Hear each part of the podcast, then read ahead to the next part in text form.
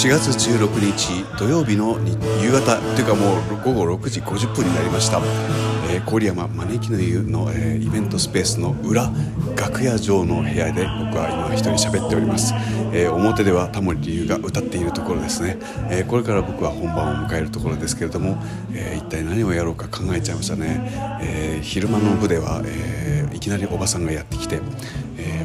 あのリクエストお願いしたいんですけどって言われて、えー、こんなことは今まで生まれてやったことはなかったんですけども「いい日旅立ち」が聞きたいんです言ってくださったのでも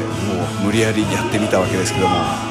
まあ、えー、夜の部はそのようなこともなく、えー、頑張って進めたいと思います、えゆっくりと休んでそして風呂にも入りましたので元気になって、えこれから夜の部に向かようという